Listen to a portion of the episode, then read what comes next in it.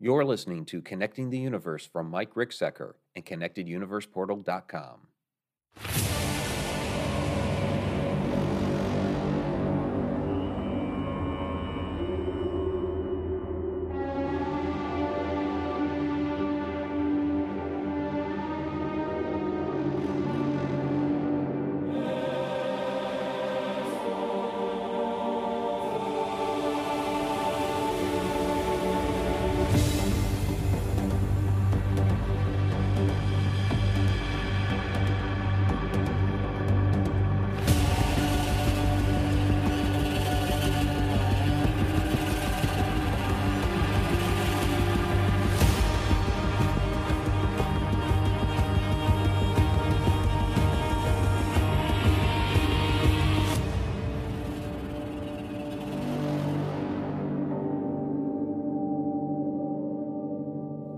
Welcome, everybody, to Connecting the Universe. I'm author and researcher Mike Ricksecker back at you with a, another interactive class out of the secret library of the Connected Universe.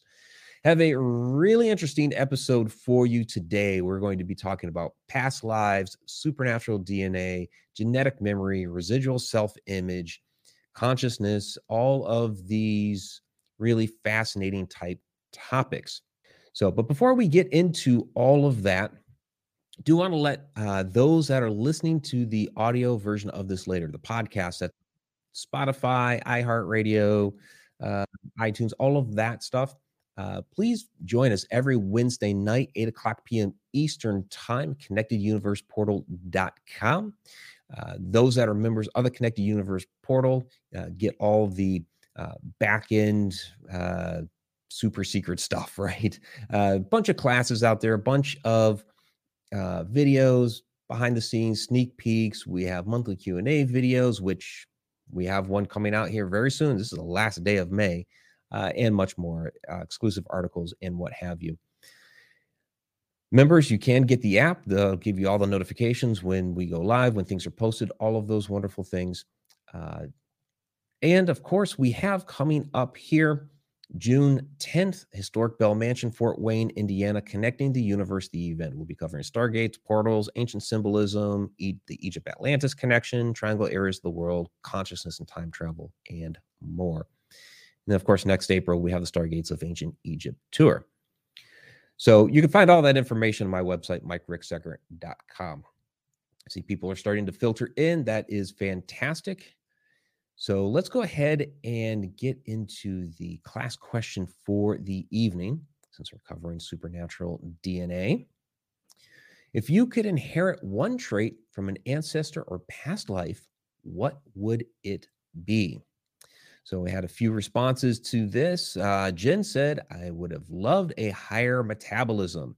I think many of us, as we get older, would appreciate a higher metabolism. Uh, we can continue to eat the foods that we like and uh, not have as many repercussions. That is for sure. Uh, Tom McNicholas says, I would love to reach the seventh level of human consciousness. So, we're going to be talking a little bit about consciousness this evening. Of course, my uh, new book coming out, Travels Through Time, we'll be touching on this a bit as well. Uh, Sage Sleuth uh, off the YouTube channel says acceptance of all things. Um, I would say most things, because you know certain things I can't be accepting of, like uh, you know mass murderers and things like that. So you know there's a bit of a limit as far as what you can accept. Uh, you know you can't have chaos and anarchy and and, and things like that. Um, so there's there's a certain level of acceptance, of course. So all right. So let's go ahead and get into what is this. Uh, we're talking supernatural DNA, if we're talking uh, genetic memory, that sort of thing. We will dive into uh, past lives here uh, a little bit later. Usually, when I talk about this, I almost always dive into the past lives first. But um, let's go ahead and uh, and get into the genetic memory first. So, all right. DNA. Cellular memory transfer. All right. So, this is a really, really fascinating topic. cellular memory transfer is basically the idea of when you have an organ transplant, say you get a liver transplant, heart, different organs, that there are uh, memories that are inherited from the donor. So, for example, William Sheridan. A man uh, who had no artistic talent, suddenly started drawing amazing illustrations of wildlife, landscapes, so forth, following a heart transplant. As it turns out, the heart had actually come from a 24 year old crash victim who had been quite a talented artist. Another example is Claire Sylvia. She had a heart transplant, uh, received an, the organ from an 18 year old male that had died in a motorcycle accident. She started reporting having a craving for beer and chicken nuggets after the surgery. The heart transplant recipient also began to have recurring dreams about a man named Tim. Upon searching the obituaries, Sylvia found out her donor's name was Tim and that he loved all of the food that she started craving. So, pretty interesting, and it makes sense. So, when you have the organ transplant, and of course, there's certain things that they have to make sure matches up.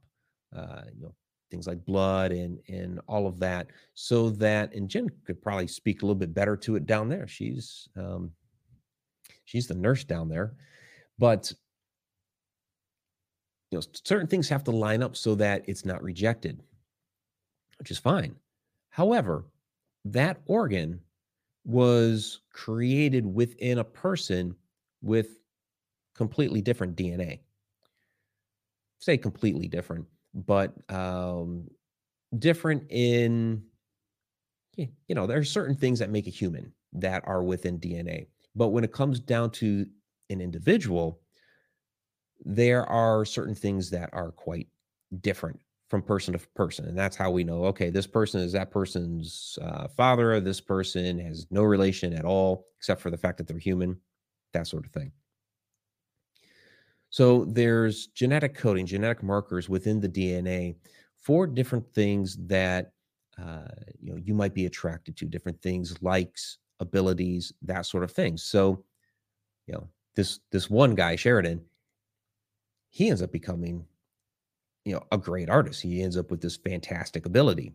So he kind of made out in the lottery there on organ transplants where uh where claire she ends up with a craving for beer and chicken nuggets. Yeah she kind of got the short end of the stick there unfortunately.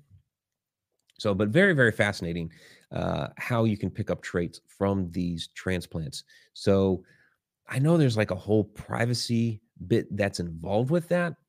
Uh, but if I was ever to get a transplant for something, I would want to know a little bit more about the donor because I wouldn't want these different traits. So we're gonna go. We're going to get into uh, this in a little bit deeper when it comes to uh, those things that are passed down through DNA and how really DNA has memories you know, we we tend to think of our brains as being the storehouse for our memories, but you know, we're discovering more and more that it's you know the entire body. Yes, there's you know great there is a great storehouse in the brain. There's a lot of uh, of course electrical activity, uh, but there have been a number of different tests that have been done that you know even as you take away parts of the brain, parts of the brain, parts of the brain, that memories stay intact. You know, they might start losing the ability to do different things, you know, the ability to, you know, walk properly and, and things like that. But the response to uh, different stimuli that they were already familiar with in the past you're able to uh, you're able to generate a memory so it's it's elsewhere within us even uh, there's a lot of great work done by the HeartMath Institute in which they have shown a direct relationship between the brain and the heart and there's uh, I should have brought some of these slides up too. Wasn't even thinking about it. Uh, but there are neurites within the heart that basically also contain memories and functionality that is related. We normally relate to the brain. So the whole concept that we've talked about for generations and generations, like you know, uh, you know thinking with your heart, or what does your heart tell you? Uh, you know that sort of thing. Uh, there is a lot of uh, legitimacy behind that. You know, sure, there is a um, biological response to different stimuli that you feel in your chest, but actually thinking with your heart is a real thing. And apparently, with our DNA, that is there are memories that are encoded within that and they've even i forget the uh the exact number, but basically what they've what they've come up with is that you could use your body as a storehouse of data. Like you can take DNA and encode information into it. So you could store all the knowledge of the universe within the DNA of your body. Of course, they are trying to do these different things in the lab. So imagine at some point you're injected into your DNA some sort of knowledge or, or data. Um, you know, developing it's the idea almost of developing superhumans through that. And one more story. I see some comments coming uh, in down there in the chat. We'll get to those in just a second here. Uh, one other story because uh, this one is is heartbreaking but amazing at the same time. it's an eight-year-old girl who received the heart of a murdered 10 year old girl. She began having recurring vivid nightmares about the murder. Her mother arranged a consultation with a psychiatrist who, after several sessions, concluded that she was witnessing actual physical incidents. They decided to call the police, who used the detailed descriptions of the murder, like the time, the weapon, the place, the clothes he wore, uh, what the little girl uh, he killed had said to him all these different details. And they were actually able to track him down, find him, put the evidence together, and actually convicted him based on this heart transplant into another girl. And she had the memories, or I should say, she had the memories from the heart that ended up filtering through her body basically messages from the DNA that was put inside of her, giving messages to the new body. Really fascinating stuff. All right, so we have some comments down in here. Um, yeah, back to the class question of what traits you would like. Zeke says having better than 2020 vision and superior hearing, like my hunting ancestors possess. Yeah, that would be amazing. I could not imagine living being alive back during that time where you needed really your full faculties to you know, hunt, survive, and all that. With my vision, I wear contacts, but I have like 2500 vision. Absolutely terrible. I'd be like, uh, is is is that a bear or a pineapple? you know, uh, I'd be nuts. So that's a good one. Um, yeah, Sarah, uh, we only use a small portion of the DNA strands. The quote unquote junk DNA that they talk about, I don't believe is junk at all. I believe there's really, really important information there. We just call it junk DNA now because we don't understand exactly what it is. Uh, but I think that quote unquote junk DNA is actually very, very important. And uh, let's see. So Tracy Lynn says, Do you know of the experiments where they took skin from two Marines and put a patch of skin from the other on them and sent one to sea and one to shore? Uh, it was said of, this is in pieces, said of the man on the land tapped Morse code on that skin. The man at the sea boat could feel the taps and decipher the message. Um, also did it with dogs. So that's interesting because that's almost like um, entanglement. So yeah, with quantum entanglement, basically, um, you know what's what's happening uh, with the one object immediately there's no there's no lag time. There's no actual like communication like a uh, like a message sent. It just automatically happens uh, to the other because they're entangled together. So it almost sounds uh, something like that which is uh, which is really fascinating. And uh, that's they're trying to you know accomplish that sort of thing, of course, in the lab with quantum computing and so forth. You know, it would because where it would help would be with space travel. The the big problem that we have in getting from point A to point B in the universe, and it's a it's a part of my book, uh, uh travels through time is coming out. Is time, is time. Uh, you know, the amount of time it would take us uh, for a human to get there using our current propulsion systems, basically Newtonian physics, takes too long. Um, you know, to get we can get to the moon, we can get to Mars. There are definitely some repercussions, especially like Mars, because bone density, musculature, those sorts of things start to break down, and they're always having to stay active, stay active, stay active to try to prevent that. Those are a lot of tests that they ran up in the space station. But to get even further out, you have a lot of those type of problems, of course, uh, even more so. But then, of course, the human lifespan.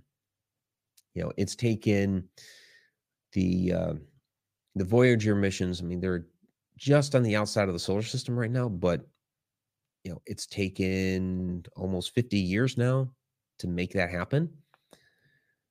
So that's a human life right there. And what kind of supplies would you need um, you know, within that, uh, within that time frame to stay alive? So one of the things that would really help in all of this is entanglement. If we could send something out there, um, we have, of course, delays in communication. You know, signal from way out there, the amount of time it takes to get back here uh, is slower. But if they were entangled and happened instantaneously, then you wouldn't have that lag time. So uh, Dave Styles is in the house. Great to see you, Dave. Been a while for sure. There is Sylvain as well. All right. Judy Wilson asking When we die, we no longer have DNA. We are just energy. So, how can DNA be used that way? That's an interesting question. So, yeah, we are we are energy when we die. I think See, this is what I um is I think is happening. So the DNA is what is communicating with the beyond if you believe that your consciousness is being projected here is not technically residing in the body but is being projected from the world beyond to here then it's your body that is the receptor for that a lot of people will say the brain the pineal gland that sort of thing but we're discovering more and more that you know, all of this is encoded throughout the entire body hence you know when somebody picks up on uh, or, or gets a new organ that they start having um, traits of that person. Well, what if that part is still communicating back? You know, it's it's encoded to receive those signals and it's interpreting that into the person themselves. And yes, DNA DNA samples can still be taken from a dead body. Um, we're looking at, and I'll I'll just do this now. Um, the woolly mammoth. So uh, is Victoria in the house? Victoria always likes me talking about the woolly mammoth. Uh, the idea of bringing these back. So this is something I covered this in Alaska's Mysterious Triangle. It was um, just new when I was writing that book, finishing off that book. September 2021 where scientists had secured funding for research in resurrecting long extinct woolly mammoth. So they have woolly mammoth DNA. Um, what's fascinating about woolly mammoths, as opposed to like our dinosaurs, I mean, there's a big, you know, time gap there. You know, we kind of, I think a lot of times in our minds, we put the woolly mammoths around the time of the dinosaurs just because they're an extinct animal that, you know, we haven't seen walking the earth for yeah, you know tens of thousands of years. Um, so we we kind of compartmentalize in our head that it's ancient, they're not around anymore. Um, but you know, there were millions of years between the woolly mammoths and the dinosaurs. Uh, dinosaurs went extinct 65 million years ago. There are actually remains of these things still alive with meat on them. Um, there's a uh, there's a rumor that in the 50s, um, I forget the name of the club, uh, but they were rumored to have served woolly mammoth meat for dinner uh, this one night. Uh, there's another individual in Alaska, um, an explorer, and uh, there's an ice pack that was melting. There was a mammoth in there, and he says he let his dog eat uh, the mammoth meat. So we have uh, mammoth DNA that we can extract. Problem is, it's it's deprecated. So while the DNA is there, it's it's broken. Um, you know, we don't. It's not a complete strand because it's just it's degraded that much. Which makes you wonder about Jurassic Park. You know, yes, we can get a little bit of dinosaur DNA, but would have been enough to make Jurassic Park happen. If we're talking woolly mammoths that went extinct about 15,000 years ago, there are some that believe there may be a handful that are still out there in the wilderness of Alaska somewhere. Topic for another time. Um, but that's a big difference between 15,000 and 65 million, you know. So how much would they have available to them? But in any case, they are trying to resurrect the woolly mammoth. And because the DNA is degraded enough, what they've decided to try to do is mix it with elephant DNA. And so opponents to this, you know, are saying, well, what are you really going to have? You know, you're not going to have a true mammoth. You're going to have a an elephant that has extra fat deposits on certain parts of the body and hair. So it's going to be like some crossbreed hybrid version of a woolly mammoth. And they're also concerned that, and, and this is where the debate comes into play. Um, there are those that say that well, when the mammoths existed, they did different things up in the uh, in the icy plains to help the climate. Okay, but the climate changed, and the mammoths died out because of that change. Now we're talking change, you know, 15,000 years ago. Um, you know, basically, um, you know, when the uh, the ice age started to change, uh, when things started to melt, you know, mammoths couldn't handle that, and so they died off. But you have people that are saying, "Well, with the mammoths back and they do their thing again, then maybe that will help it to you know cool off a bit." Well, I don't know because they kind of died off to begin with. And that's kind of where the opponents are saying, well, we really don't know what made them die off, but something in the environment way back then, not now, not with the pollution and everything that we had today, like way back then where things were generally pretty clean. There was enough of a situation to make them die off. So we're just like reintroducing that whole thing to them. We are just creating these things to automatically set up for doom. So it's a really, really strange and fascinating debate between the ultimate fate of these things. Are there some that may be still out in the wilderness? And my my question that I've thrown out there is, okay, t- you take this hybridized mammoth, throw them out there. Let's say they actually find some real woolly mammoths that are still out and about, and they mate. What does that make? you know, um, really kind of bizarre stuff. Uh, but it all comes down to uh, you know what's within the DNA and what they can you know try to uh, manipulate. I mean, they're already doing things with DNA manipulation of animals where I'm going to find this really strange, but um, they have done some things to give spider DNA to goats. Okay, why are they giving spider DNA to goats? For silk.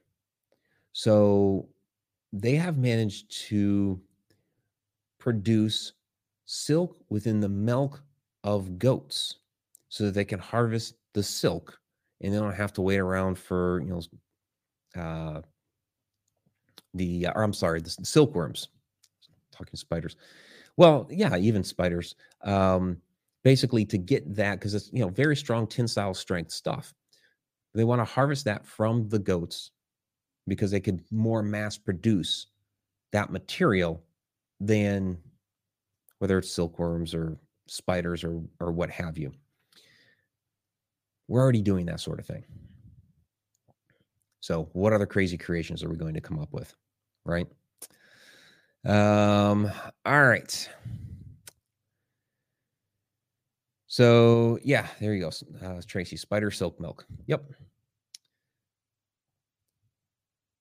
And same thing with with GMOs. Yeah. Um, yeah, what Monsanto's doing there now. I knew somebody that had worked in uh, who had worked for Monsanto in Illinois, and what they put on the seeds is really a it's a chemical. The idea is to uh, enhance the seeds so that they can uh, grow more densely together. You know the different the different plants, so that you can have a uh, much larger crop that you are harvesting. However, the stuff that they're spraying on there, if you touch it with your hand, you get a chemical burn. So, um, if you can imagine, all right, if we're getting a chemical burn just in seed form off of this thing, we're putting all this stuff into the ground that it's growing in, isn't that going to be in the vegetable or fruit or whatever is produced afterward? And then we eat that? Mm, yeah. Uh, I don't like that idea at all. So, all right, let's move on a little bit from that. I did the woolly mammoth sidebar a little bit early, uh, which was fine because that's always a, uh, a fun one to talk about. So, we're talking Okay. DNA, passing it down, um, injecting it into other animals, manipulating it, that sort of thing. Um, we even have things where uh, we're able to replicate it in water. And, you know, this is really fascinating what they were able to do here. So, this was uh, introduced in 2009. They call it DNA teleportation. And we can already replicate DNA. Uh, they they call it a poly, uh, polymerase chain reaction. Um, it's already widely used to make millions to billions of copies of DNA.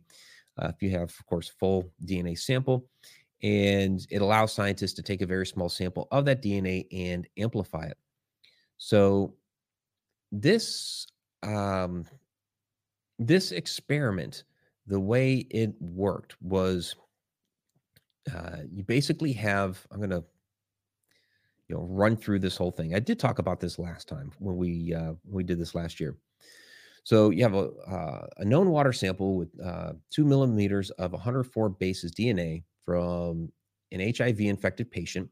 It's diluted by 10 into water and agitated for 15 seconds. After filtration to remove the DNA, the dilution and agitation steps are repeated 10 times, reaching high dilution levels. The highly diluted sample emits electromagnetic signals of low frequencies. Now, here's where it gets pretty wild. These electromagnetic signals are recorded by a microphone coil and saved as a six second wave file. Now that that's a audio file, um, which is a much it's a larger uh, file, much cleaner format than MP3. So wave file is then emailed to the partner team, and then the partner team emits with a coil for an hour the EMS of the wave file to a sample of distilled water in a sealed metal tube. And it produces within that sealed tube a DNA sample, a DNA sample that is 98% identical to the original. So now these two labs that they did this with are in two different parts of the world, Paris and the other one was somewhere in Italy. In your recording, you're recording DNA as an electromagnetic signal to a computer file and you're emailing it And then at the lab on the other side, you're taking that sound, that electromagnetic energy from that sound, putting it into water and creating. So when we've talked in the past using sound in different areas, when we've talked about um, you know the possibility of using sound technology to move the large blocks of stones, like you know, is that how they built the pyramids or Baalbek or things like that? Uh, we talk about you know using sound technology at stone circles. When we were at Drombeg Stone Circle in Ireland, you stand right in the middle of that, and the idea that they are using sound energy is absolutely obvious um, because you you hear you hear the resonance off the stones. It is really fascinating. It's almost like you're in a bubble right there in the middle of that. And this is a stone circle that's thousands of years old. Some of the stones are missing, and the ones that are there are really weathered down. So it's like, okay, imagine this in its heyday. So we know that you know the ancients were using you know sound technology for a lot of different things. You know, we've been able in the lab to kind of you know replicate using uh, sound to um, to make things float and levitate small objects. We haven't figured out the big stuff yet. Um, you know, you look at like cymatics uh, and what they're able to do with vibration to make different uh, designs and the different wave patterns and things like that. So it's no surprise here that they're able to do the same thing with DNA. You know, and this is like not even using a computer to code it. It's just recording the sound, emailing it. The only place where the computer is really used is like creating the sound file and emailing it. And then you're using the uh, the electromagnetic coil to play the sound and it creates the sound creates the DNA. So the whole idea of you know the music, the music of the spheres, right? Uh, you know, string theory, the idea that um, you know these different s- strings throughout the universe as they vibrate, you know, create the, the universe around us. Even you, know, you can go back to um, it's fiction, but Tolkien in his work in creating Middle Earth the way Middle Earth was created in his fiction, we're talking 100 years ago uh, when he started writing those stories, was sound and music. So there's absolutely something to sound being used to create. And we're seeing that in the lab with DNA, with water, two different places on the planet. It's fascinating. And yes, frequency is everything. Uh, it all comes down to um, resonance, frequency, vibration, the entire universe. Uh, yeah, everything's everything's vibrating, everything. And we we look at the objects around us, and you know it all looks solid. Uh, but really, when you get down to the molecular level, all those little atoms in there are vibrating. And there's the idea, the theory, if you can figure out, like with a wall, how to vibrate at the exact same uh, resonance as the wall, like get your body on that level, then you could walk through it. I, I kind of don't want to try that or test it because if I suddenly get out of sync while I'm in the middle of the wall, that could have some nasty repercussions. Those that watched uh, Harry Potter maybe get splinched like uh, like Ron did. Yeah. And yes, uh, Sarah, many cultures have their own forms of mysticism about sound and music. Absolutely. Absolutely. And yeah, Jen, hard pass on the GMO. Uh, I do try to uh, eat as little of that as possible. Unfortunately, it kind of it, it kind of sneaks into a lot of our foods. Even if you buy completely organic, there's still so much other stuff that you can't buy organic. You're getting it anyway. Um, yeah, Judy, uh, Edward Leedskalnin, uh, Coral Castle uh, yeah, he was uh, said to have used some some sort of vibration or frequency to be able to move those blocks. He claims that he discovered the secrets of the ancients to be able to move those blocks. We don't know exactly how he did it because he would do things secretly at night. Uh, some people passing by uh, reported him using these uh, cone shaped objects. He had the tripod with the black box at the top. So he was doing something And his papers, well, we didn't get all of his papers, but the papers that did survive, that uh, that were made public, did talk about uh, magnetism, frequency, vibration, uh, those sorts of things. So, all right, got about 15 minutes left. Do want to get into um, a little bit about you know reincarnation and you know passing down of DNA genetically.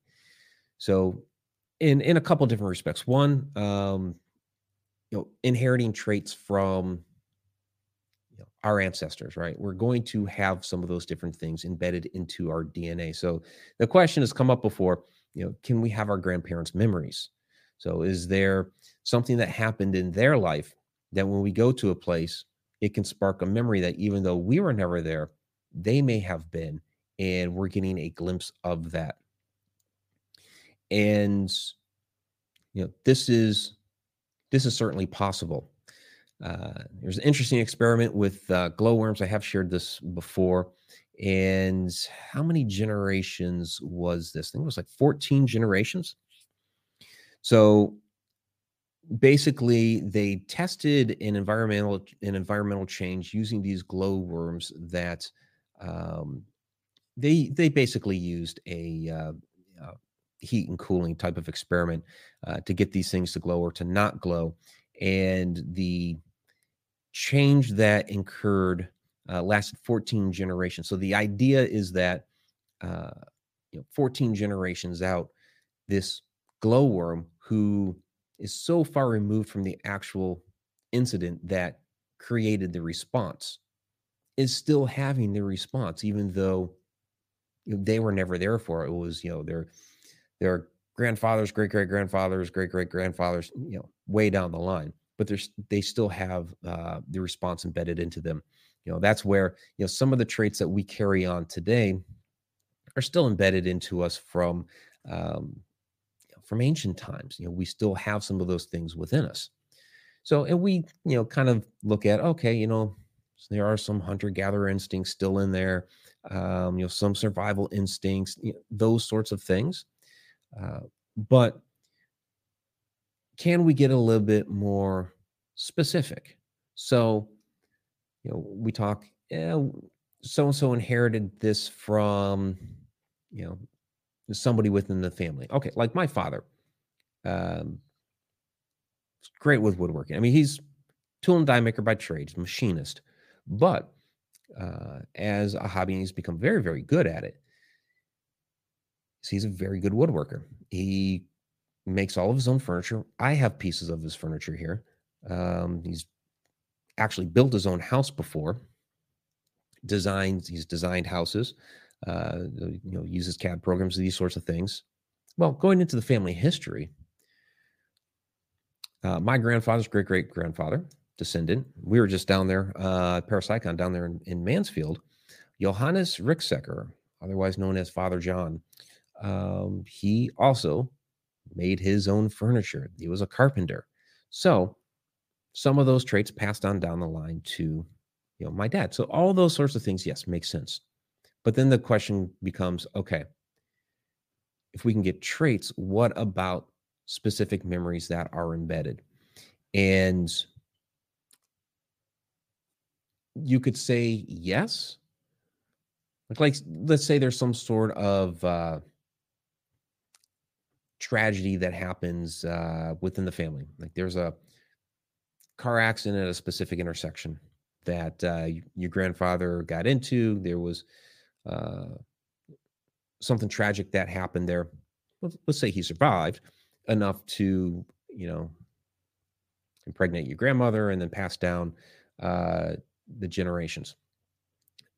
And there's some reason that every time that you pass by that specific intersection, even though you were never there for it, you always get a really bad feeling right there. You know, something spooks you, you get nervous, maybe you get sad, whatever it is, even though you didn't have the experience, your you know grandparent did. So as long as the incident happened before the conception of you know, whether it's your parent or whomever, um, then there is a chance that that genetic marker could be placed there. So let's take it a step further. I did mention past lives. So if you have a past life with some of these different things that have happened, maybe you have a memory at a location. We are, there are certain places in the world that we are drawn to, and we don't know why. We go to that place finally, and to us, it seems like home. Like this is a place that we have been before. It's really familiar to us. Are those things marked in our DNA? We talked earlier about the information that's encoded within there. Is that as our consciousness is coming into it, uh, into our body, is our consciousness encoding those cells with that information that your consciousness has lived. How many past lives? We don't know. You know could be could be dozens could be hundreds could be thousands right? And that consciousness has had experiences over all of those. Now we're supposed to be cut off from those yes but there are times that you know the really wild ones are the children that you know have memories of things that they could never have known about.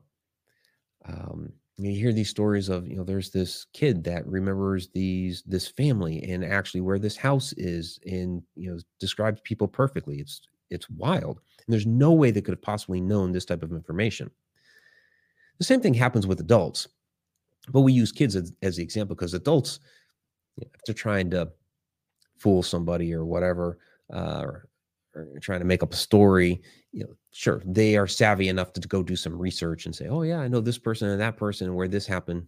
Yeah. But like a four year old, no. Um, so we know that these things happen.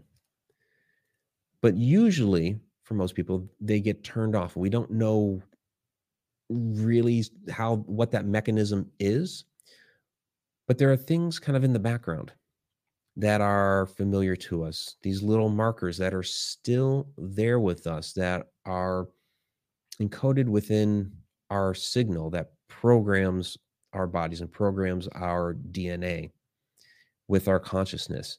These things that have stuck with, that, with us throughout all time. And that's why you know, we seem drawn to different places, different locations. Uh, we may have okay, let, let me throw this out there. We talked last time a little bit about that hypnosis session that I had a couple years ago. And last week when we talked about it, it was in um, in regards to the shadow experience that I had as something that we explored. But the beginning of this session was actually a past life regression.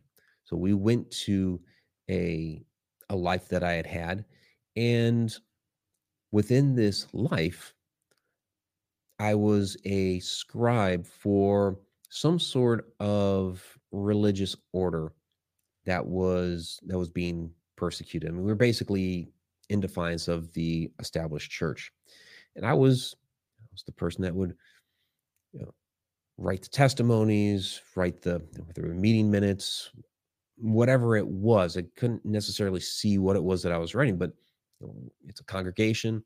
There's somebody else that's speaking, and I'm at you know, one of those you know, like writing desks. I'm writing things down, ink and quill onto a scroll. Well, wouldn't you know? You know, this life, I'm a writer, right? Um, yeah. So these type of traits tend to follow us through our different lives. Now, we might be different professions and what have you over you know over the different lives but there are certain things that we tend to come you know become drawn back to again and again you know i've had the visions of the past death before many of you are familiar with that and you know with this i was i was in the military jungle think, you know, Vietnam, and it makes sense. I was born in 74. So for me to uh, die in Vietnam, spend some time in the home home world, and then come back down here makes complete sense. I was in the Air Force for six years in this life, so you know some sort of draw back to you know the military in in that respect. So these things keep coming back throughout our different lives, and we're learning new things as we go along through each life. Getting down toward the uh, to the wire here, and so um, yeah, recycled souls, uh, believing in old souls, yeah, uh, certainly. Uh, recycled souls, well, yeah, in the sense that you know reincarnation. That's kind of the idea. You know, we're coming. Uh, you know, the cycle again and again and again. And we talk about like you know soul families. Uh, so talking old souls.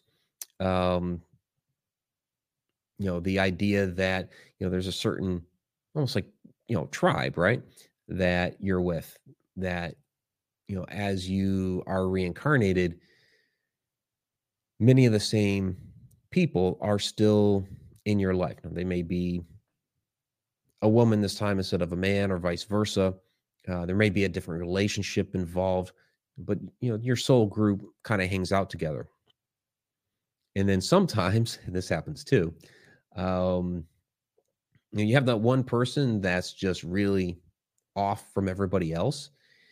And so the idea there is that you know, this is a person that decided not to reincarnate with their soul family, that decided to try something completely different. Hey, let me try some new experiences. You know, we're always, hey, you, we don't know what goes on up there. Maybe they're kind of debating. We always, could you imagine that?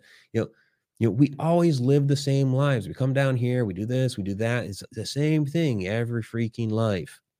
I want to go try something else. And so they go off with another family for a while.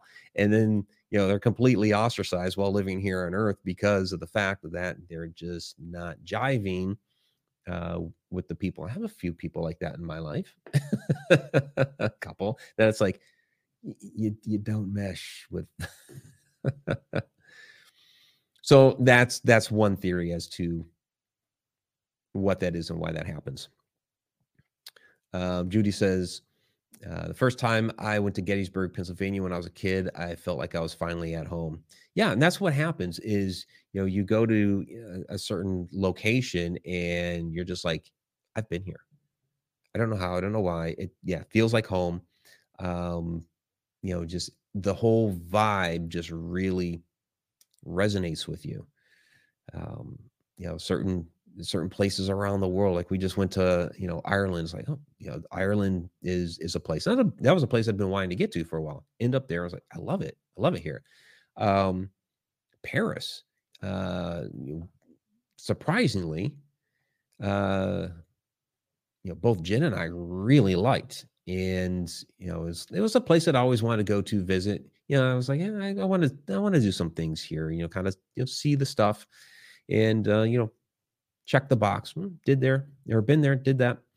But then it was like, wow, um, really enjoying this. Of course, Egypt. I think a lot of people get called back to to Egypt because that's like not the first civilization, but one of the first. And it was big. It was massive. Um, it was you know, very, very important. So I think a lot of people uh, tend to get called back to there as well.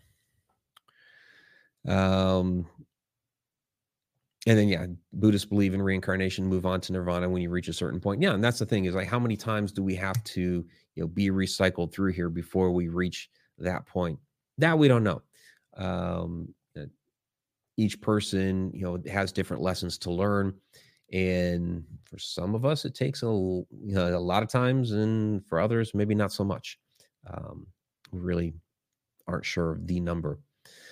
Um, let's see. Tracy says, "Why create a soul to be used for just a limited hundred years, give or take? Seems likely to reuse them until they have experienced everything there is to experience." Yeah, the human life these days is um, is shorter. Is certainly shorter in span. You look at you know some of the old texts and I'm not just talking the you know the Bible. You even look at like uh, the Sumerian text and these you know kings that live for you know thousands of years. Um, you know, a lot of these traditions from ancient times talk of these longer lifespans, and they were shortened down. So, was there something done to us that you know the powers that be said, "Now you guys are lingering on too long. You have some lessons to learn." let's shorten this up a bit. You know, maybe this shorter lifespan, you can get a lot more lessons. And maybe that's you know maybe that's the idea. You know, shorter lessons, and um, then we'll come and do a review. You know, every you know 70 to 100 years, and we'll do that review. Send you back to get the next lesson. Problem with that, when we look at what humans do, is over time, uh, the way history works, humanity tends to repeat the same mistakes over and over and over again. And why is that? Because the people that had learned those mistakes, they try to tell the younger crowd, hey, we don't want to do that because this, that, and the other thing happened. They die off. And the younger crowd, either not wanting to listen or being like, oh, yeah, that happened to you guys, not going to happen to us, or hey, we're smarter than that. Da, da, da. You know, they forget generations die off, and then all of a sudden, oh, they're going to make the same mistakes again. It's usually uh, about three generations. It take three generations before uh, those things are are forgotten. We have to go through them all over again. Uh, you tend to even see that in kind of the, like more subtle things. Um, yeah, notice this with um, you see it with like the upkeep of cemeteries. Okay, the stones in which you will see much more, uh, many more flowers and memorabilia and things like that that are left, you know, are by the people that knew this person. Well, as the years go on and the generations die off, less and less is left there and suddenly nobody's left and the people are lost to time. So when you go to you know some of these different cemeteries you see the older section and there's like almost nothing there except of course the stones which are you know many you know, many times very very beautiful. And it's the newer section that has the memorabilia and the flowers and all that because those people are still around. So you see you know that interesting uh, dichotomy with the with the generations, and it, it takes about three. Yeah, and there's a good question there, Dave. How long would it take to be reincarnated? We don't know. Um, and we don't really know how time works there. Is it outside the realm of time? Okay. Um, is it outside that dimension? So we we are our existence is in the fourth dimension of time.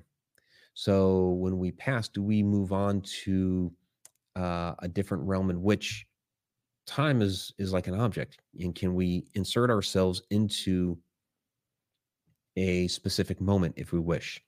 You know, are we all going to go back to okay? We lived, you know, the the 70s, 80s, 90s, etc. Uh, yeah, let's go back to 1850 and try that one on for size. Can we do that? Um, you know, or are we in our selection still stuck in that river of time? And is the review, you know, how long is that review process? You know, is it and, and maybe even seems shorter or longer than I mean, time is a human construct. You know, we we think of it in, you know, days, years, that sort of thing, because of the planet that we're on and the sun that we have and all that. could work very, very differently up there, where up there it might seem like an hour and here it's years or vice versa. You know, could seem like years up there and here it's a couple of days. We don't know. A lot of theories on that though. And Sarah, I want to come back as a pampered cat. uh yeah, yeah.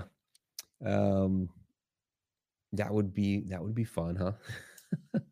Shorter lifespan though, but yeah. Um Judy says, uh, I believe in free will. If we don't want to return, we don't have to. It's not forced on us. Yeah, you know, there's that whole idea of um, when you when you come back, you have options. Um, you know that you can choose different aspects of your life, different situations that you want to try on for size. Um, idea of choosing your parents, all that sort of stuff, and they're all theories. You know, we we we don't know. Um, in my book that's coming out, I, I do include a couple of those different ideas. It's not, I'm going to have one further down the road on consciousness where I'll dive deeper into that.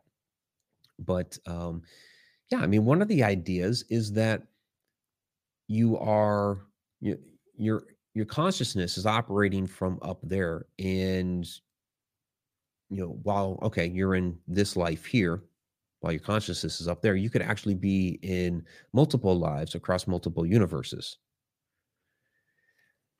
That one, I have a little bit of harder time getting on board with, but it's an interesting concept. Can you actually be learning multiple things at the same time through soul splitting?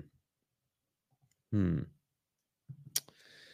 Um, no, I have not seen the movie The Lobster. So, um, and uh, yeah, Soul Seeker. Uh, time is definitely different. Yeah, time. Yeah, again, human construct. Uh, but I'll also say that you know time doesn't exist. Topic for another day. Um, well, if you go back and look at the one on real time travel, it's a condensed, uh, condensed class that I put out uh, some months back, and basically, long and the short of it is everything that has happened, is happening, and will happen is all happening concurrently at the same time. It's something called stack time theory. So, um, but check that out.